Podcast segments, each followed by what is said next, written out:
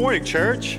Good morning. Good morning. I'm glad they turned the lights down a little bit. I was getting a little blinded up here.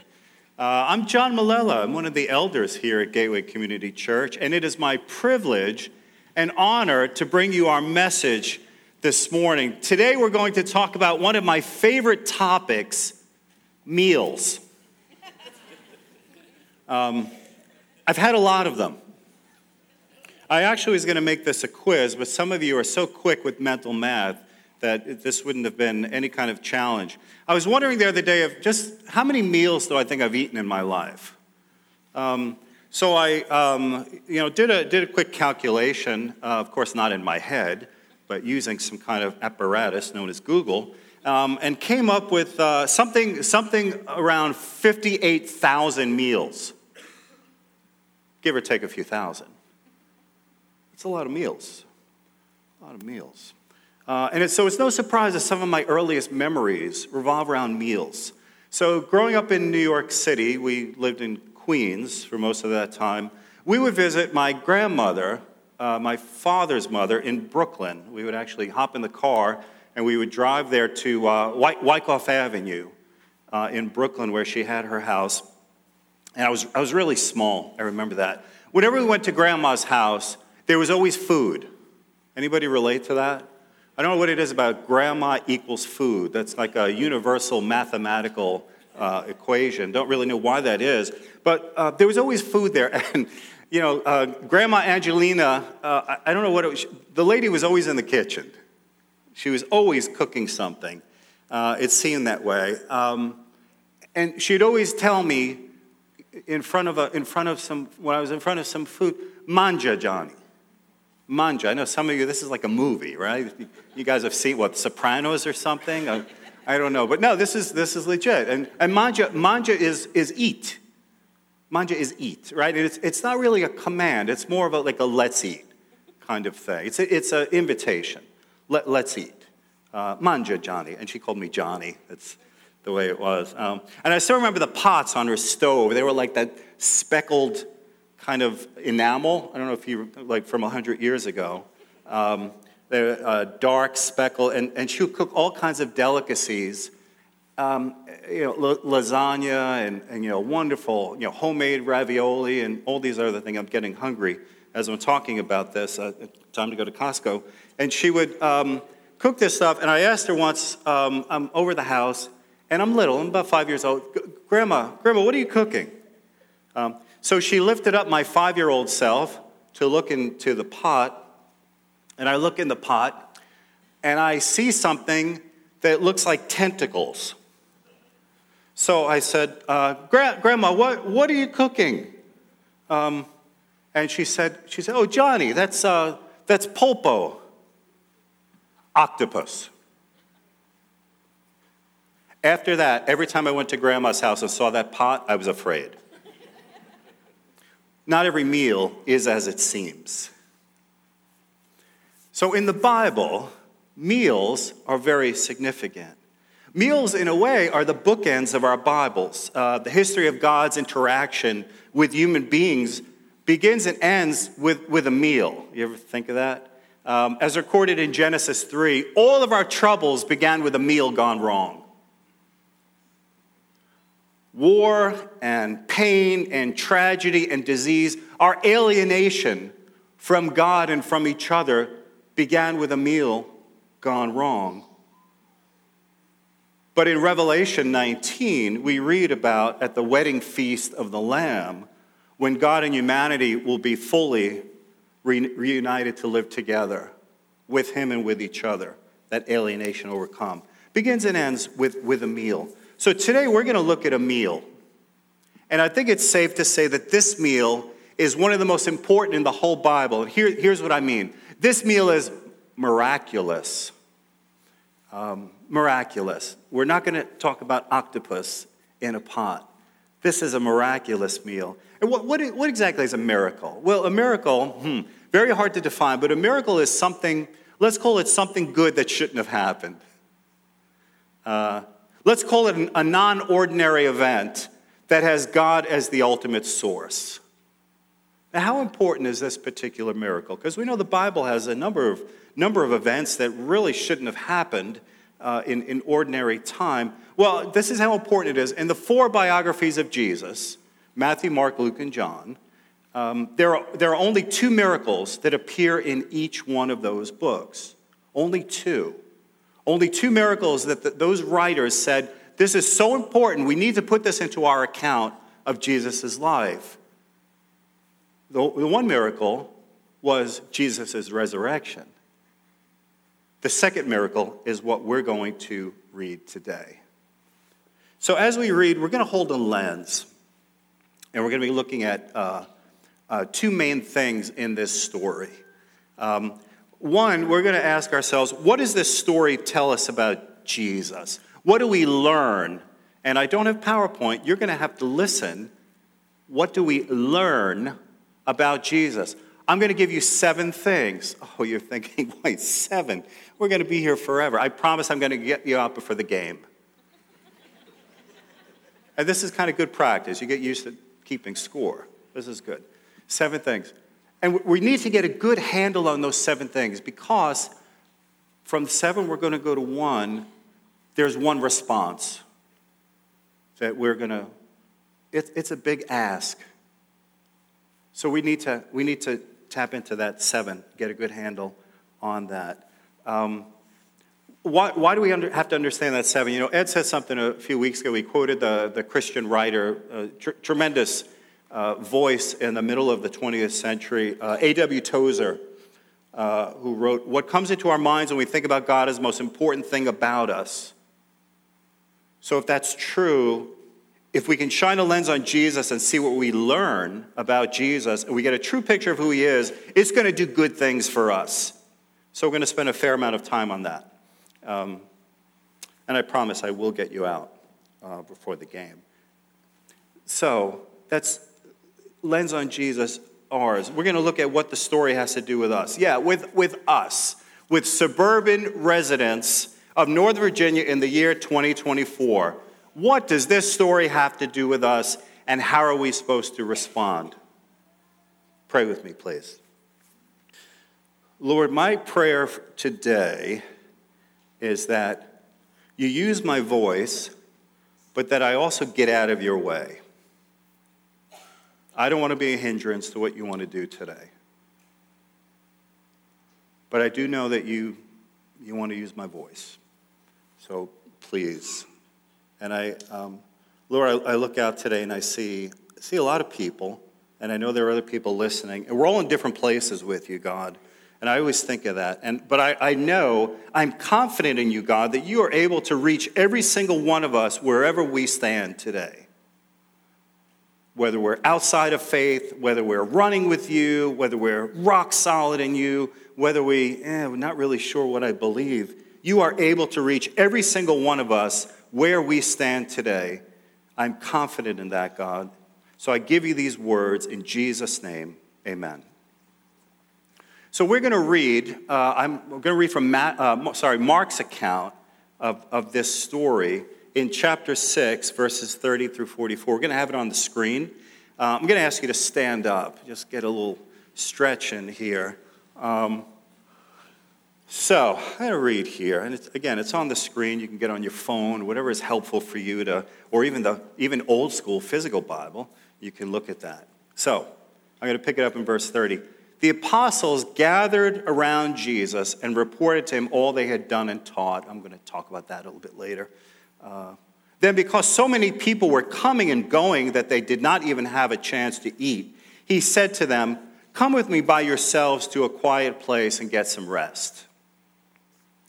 So they went away by themselves in a boat to a solitary place. But many who saw them leaving recognized them and ran on foot from all the towns and got there ahead of them. When Jesus landed and saw a large crowd, he had compassion on them because they were like sheep without a shepherd. So he began teaching them many things. By this time, it was late in the day, so his disciples came to him. This is a remote place, they said, and it's already very late. Send the people away so that they can go to the surrounding countryside and villages and buy themselves something to eat. But he answered, You give them something to eat. They said to him, that, that, would, that would take more than half a year's wages. Are we to go and spend that much on bread and give it to them to eat? How many loaves do you have? He asked. Go and see. When they found out, they said, well, We have five and two fish. Then Jesus directed them to have all the people sit down in groups on the green grass. So they sat down in groups of hundreds and fifties. Taking the five loaves and the two fish and looking up to heaven, he gave thanks and he broke the loaves. Then he gave them to his disciples to distribute to the people. He also divided the two fish among them. They all ate and were satisfied, and the disciples picked up 12 basketfuls of broken pieces of bread and fish. The number of the men who had eaten was 5,000. You may be seated. Hmm. So we're, we're in the raw, unvarnished Gospel of Mark at a curious time. Uh, see, Jesus, Jesus has been seen by most as, as rabbi, teacher, uh, prophet, uh, and a few maybe wondering if he is he's Messiah, the one who was uh, uh, the Old Testament and tradition had forecast was, was coming. Uh, and he's, he's just had some news. Some of it is very good, and some of it is very bad. So let's look at the good first. If we had started at the beginning of this chapter, like good Bible readers uh, who always read in context, we would have read how Jesus has sent out the 12, his students, um, those closest to him. They went on a mission trip. They went into the towns surrounding of Galilee, and they went without him. This is the first time they actually went out on their own without him. Um, there will be another time where Jesus sends out the 72, but this is the first time the 12 went out. And they were, here, here were his instructions. Listen to this. He says, Take nothing for the journey. Don't, uh, he says, Take a staff. Okay. Don't take bread. Don't take, don't take a bag. Don't put money in your belts. Wear sandals, but don't bring an extra shirt. Wherever you enter a house, stay there until you leave that town. And if any place does not welcome you or listen to you, leave that place and shake the dust off your feet as a testimony against them. Um, and verse 12 of this chapter talks about the result. They went out and preached that people should repent. They drove out many demons and anointed many sick people with oil and healed them. So the disciples went out and they did Jesus stuff. And this was really good news for Jesus to hear, uh, I think for a couple reasons. One is his disciples touched a lot of people's lives. They preached the kingdom of God is here. They, they healed people's bodies. They broke the chains of the demonically oppressed. And also for Jesus, I think this was validation. It was validation that his authority because he gave them authority. His authority could be transferred to his followers. That's really, really good news. But there's a dark cloud hanging over this. See, Jesus has just heard that his cousin John, who we know as John the Baptist or the baptizer, um, he's just been murdered by Herod. Herod's family, uh, King Herod, his family was an immoral mess. And John had the guts to stand up and actually say something to him. And uh, what happens on this planet so often when someone speaks truth to power? They wind up dead. That's their reward. So Jesus hears this, and he must be thinking, this is how they treated John. This is how they're going to treat me. So at the same time, there's joy at the report of the disciples' success, there is also grief, and the air is heavy with it. This is a debrief. Jesus wants to get along with his disciples and hear about their experiences. And Jesus says, We need to go somewhere far from the madding crowd and get some rest. So, the first thing we learn about Jesus is that he honors our human limits. He honors our human limits. Here's what I mean. Notice it was Jesus that told the disciples, let's get away and get some rest. He's acknowledging that the disciples need rest. If you think of it, he could have said something like, hey, this is great. You all did fantastic. Um, okay, take 13 minutes. No, no, I'll give you a whole half hour, right? Half time. Whole half hour, and, and get back out there. You know why? Because the need is great. There's more people that need to be healed. There's more people that are demonically oppressed, and they all need to hear my message. And that, you know what? That would have been factually true. The need is great, but that's not how Jesus works. He honors our human limits. He honors our human limits, the rhythm of work and rest, work and rest. This is built into creation. On the seventh day, God rested, Genesis says. And as Jesus reminded some of his interlocutors, the Sabbath was made for man. We learn that he honors our human limits. We also learn here that Jesus leads his people. He leads them. He doesn't drive them, he leads them. He leads them, doesn't drive them. It's a big difference here. The driver says, Go and do that. The leader says, This is where I'm going. This is what I'm going to do, and I want you to come with me. Big, big difference. And I feel like I need to sit on this point for a second. Um, we need to absorb just how different Jesus is here from our typical experience. Yeah, am I going out of bounds if I confess that we are a driven people? We're driven. We even use this as a positive adjective, don't we? She's really driven. Well, how are we driven? We're driven to work more than we should. We're driven to want things that aren't good for us. We're driven to buy things that we don't need. And this has become habit for most of us. And here Jesus is saying, Come away and get some rest. He's leading, He's not driving. He is not your utterly unreasonable boss or your ridiculously demanding parent or even your demanding spouse. I have to put this in here because my wife is going to see this later and she'll actually be here. I do not have a demanding spouse. She's awesome. She should probably demand more. But I know some of you are in these situations. We get tired, and it's okay. We get weary of peopling, and it's okay. And we need rest. We need downtime. Jesus leads us into that rest with Him. So we learn that about Him. But the rest here doesn't last for long. You see, Jesus' ministry is becoming so well known, his fame is growing to Taylor Swifty in proportions. So his attempt to jump in a boat and sail across Galilee and get to a nice quiet spot on the north shore, Bethsaida, as one of the other writers tell us, well, that attempt is shot to pieces. And Jesus and his disciples pull up to the shore, and instead of a quiet haven, they see thousands of people. The crowd is probably large because, as John tells us in his account, it's Passover time. So, uh, this area has, has swelled with over a, a, million Jews from other places to celebrate in, in Jerusalem. Now, if I were expecting to get some downtime, um, and instead, I find myself surrounded by a few thousand people, all looking at me. My reaction is probably going to be something like this Oh, for crying out loud.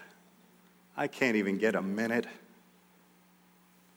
But Mark tells us that Jesus was moved with compassion when he saw them.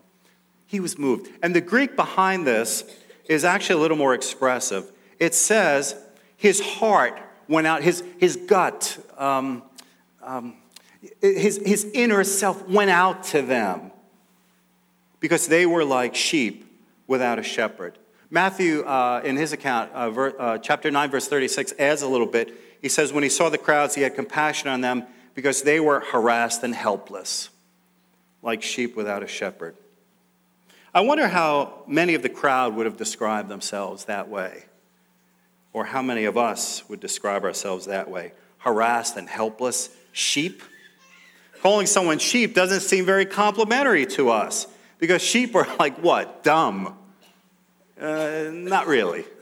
You know, some years ago, this, uh, when we moved here, this, this city boy uh, went to Frying Pan Park in Fairfax County, um, took the kids there, and um, they have livestock there. You know, they have sheep and goats and cattle and whatever else they have there. Um, uh, we found out some fascinating things about sheep. You know, sheep are, are not particularly dumb, but they're vulnerable.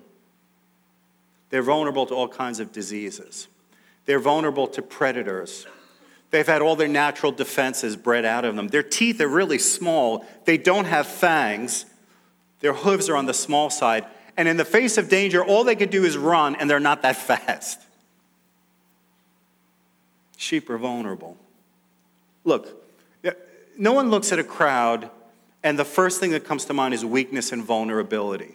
That, that's not how we usually think. If, if, if, I, if I were to magically drop you uh, later on today to, into Allegiant Stadium, and you are surrounded by 65,000 screaming fans, the last thing you would think of is, wow, look at the weakness and vulnerability of these people.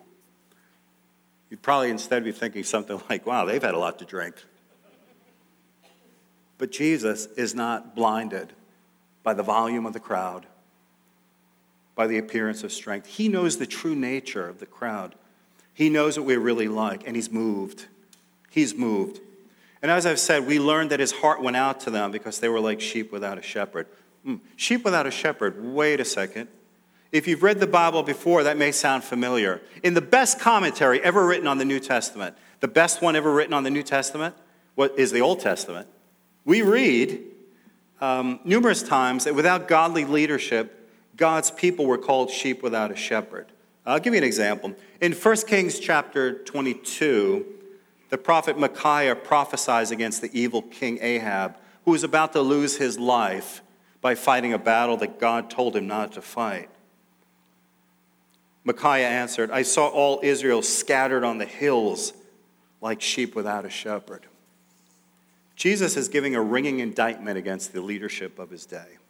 And we see this numerous times in the ministry of Jesus, where he goes after the leaders for not taking care of the people. Listen to what Jesus says in Luke 11 46. He says, You experts in the law, you guys that call yourselves subject matter experts and the people look up to, woe to you, because you load people down with burdens and you don't lift a finger to help them.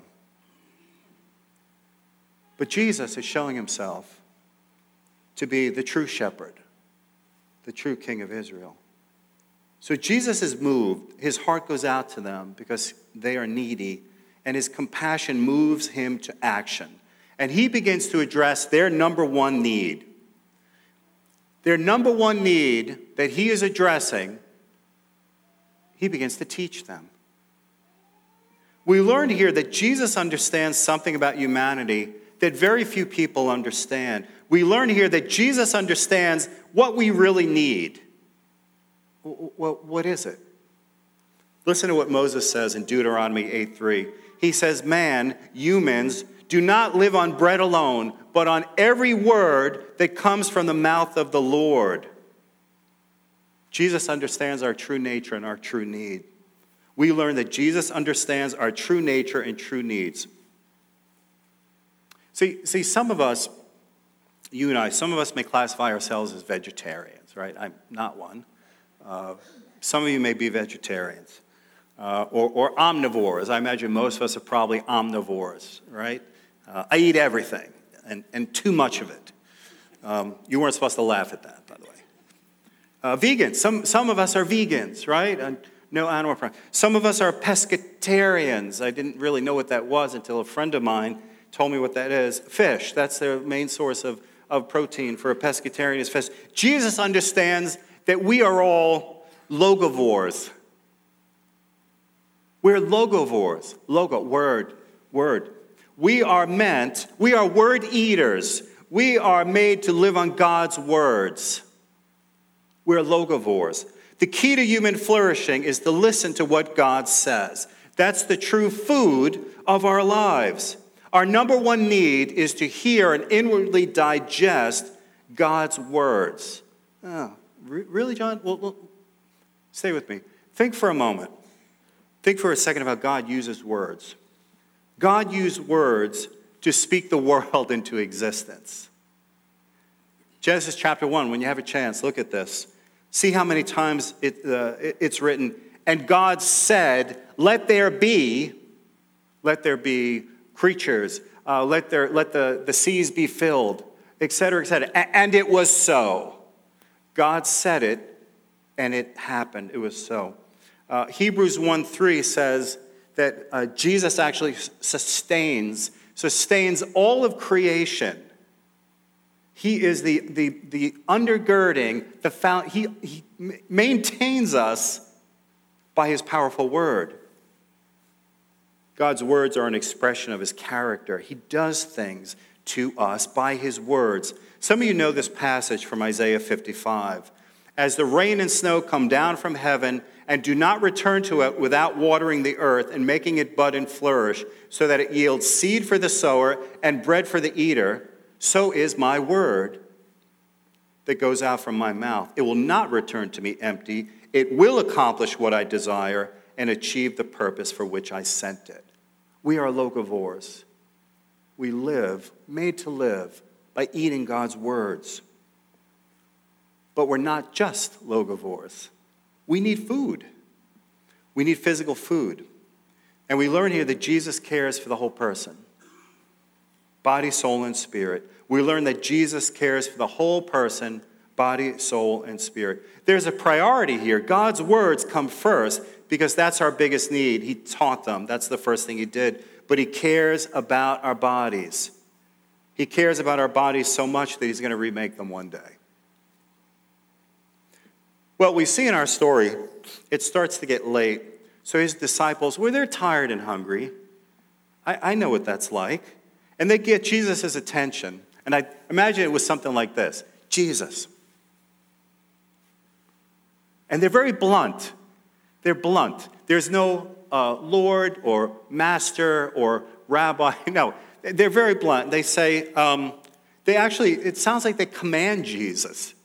Jesus, send this crowd away.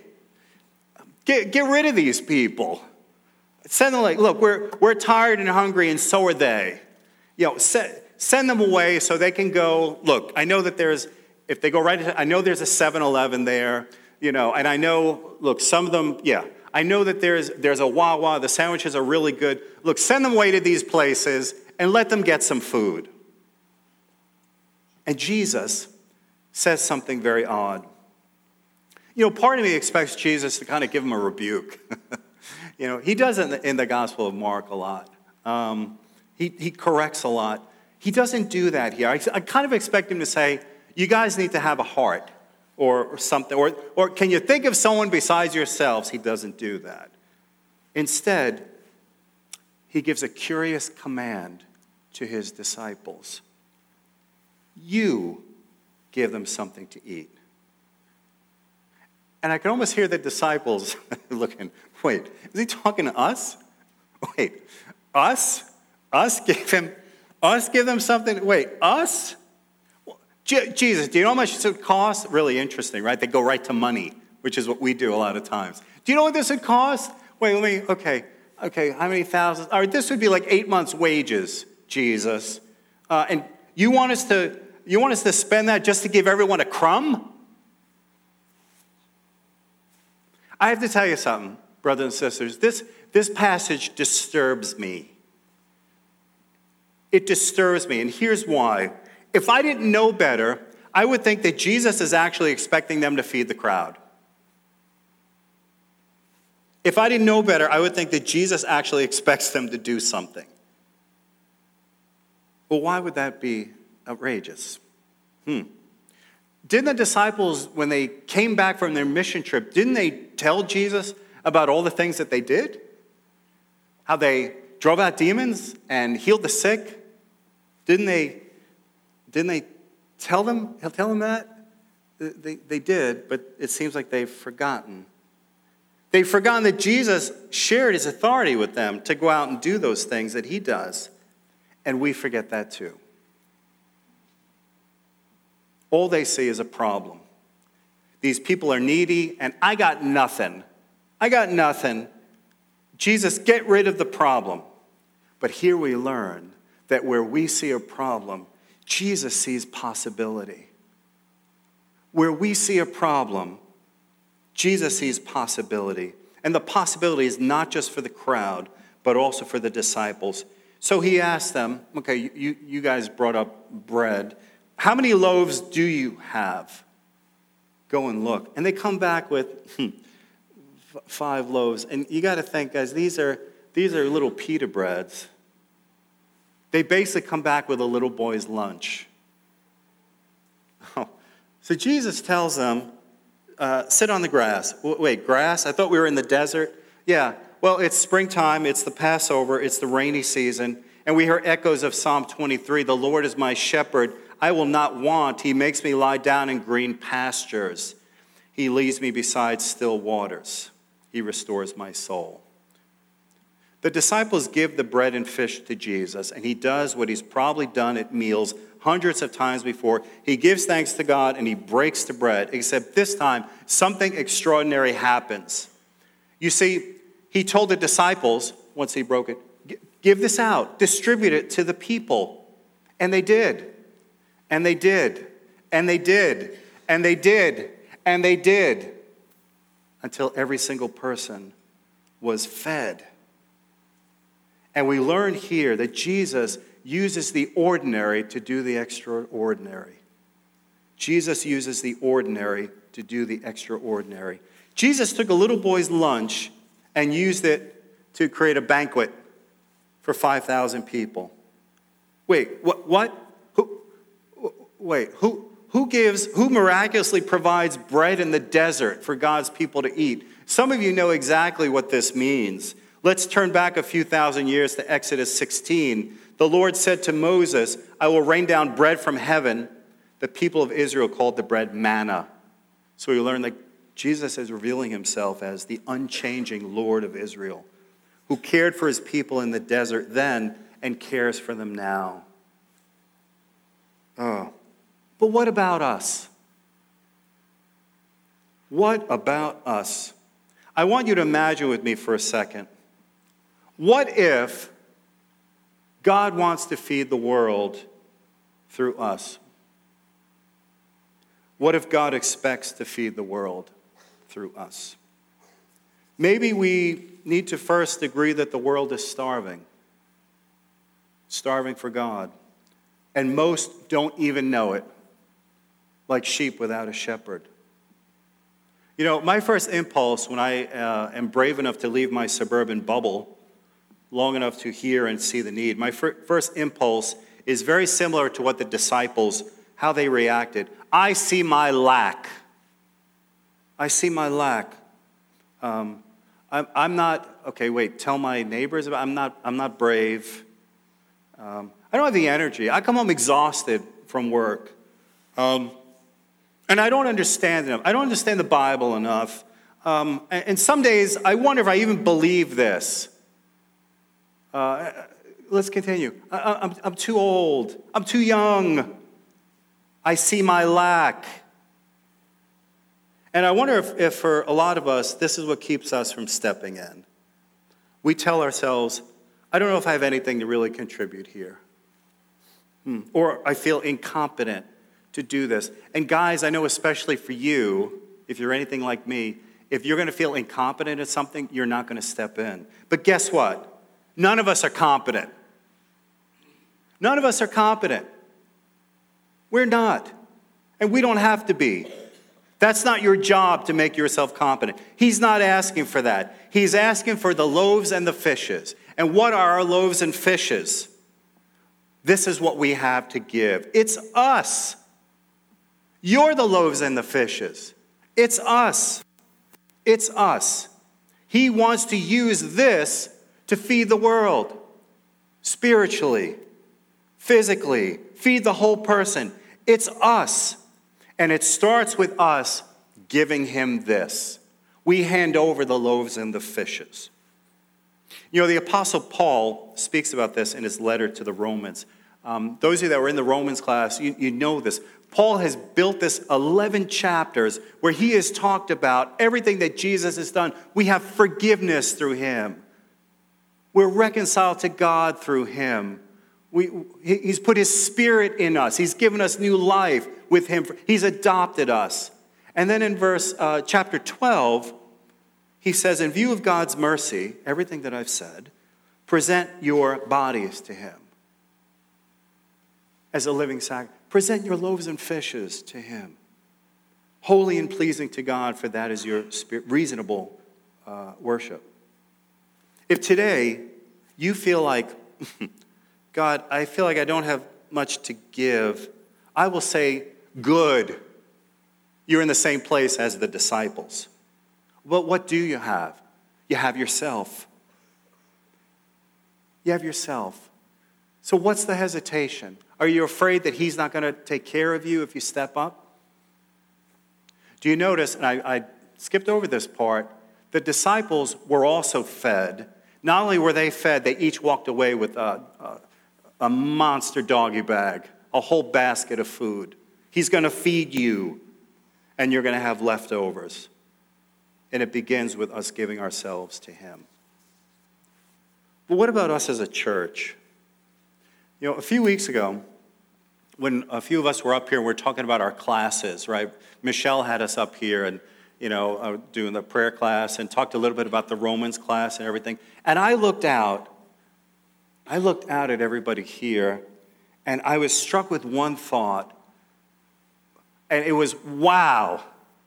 It was, wow. There's hundreds of you. Wow. Jesus had 12, and they turned the world upside down. There's hundreds of you. You have no idea. I almost interrupted the, the proceedings we were doing, and Michelle probably would have killed me because um, I would have made a mess of things. But I wanted, you know what I wanted to do that day? I wanted every single one of you to, to a little crazy, but to get up here one at a time and look out and see the potential in Christ that we have here. The potential. I hope, I hope like me, and like a lot of other people here, you're not content to be a sleepy suburban church. We could do that. You know, we could do that. We could be a sleepy suburban church. But that's not the call on this church. We are called to give the loaves and fishes. You may not have a lot, that's okay. But you give what you have. And He's going to use us to feed the world. He's going to use us to feed the world. And it begins with giving ourselves to Him. Stand with me, please. We're going to pray. Lord, we stand before you today. And so often, God, we look at, we look at what we don't have. We look at our lack. We know other people are smarter than us and more spiritual and more faithful than us. And we thank you, Lord, that that doesn't matter. Lord, we know that you could have fed the 5,000 with nothing. And yet, yet, you invited the disciples to participate in that. And you invite us to participate with you in what you're doing in the world. God, where do we start? I know it starts with we want to give ourselves, Lord. Everything we know about ourselves today, we want to offer it to you.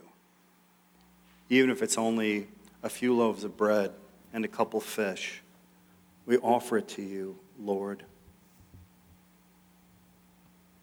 Lord, I also pray that you would give us concrete things to put physicality into this, that we would, we would step into, even if it's a small step, that we would step into whatever that is, Lord, whether it's signing up to work with the kids or set up the chairs or, or, or whatever that is, God, that you would, you would prompt us for that. And we thank you. We don't have to have all the answers. We just, we just have to give you, give you what we have.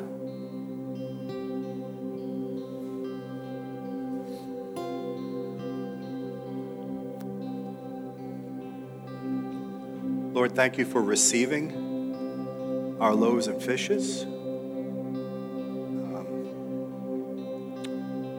Thank you, Lord, for um, I know there might be one or two people here that are going to mark this day as the, as the day where they turned a corner with you. And maybe for others, it's not going to be that dramatic, Lord. We know you work incrementally a lot of times, but we pray, Lord, that mm, you would set us on a path, you would set us on a trajectory that when we look back, we're going to realize, ah, God, God is using my, He's using me to feed the world.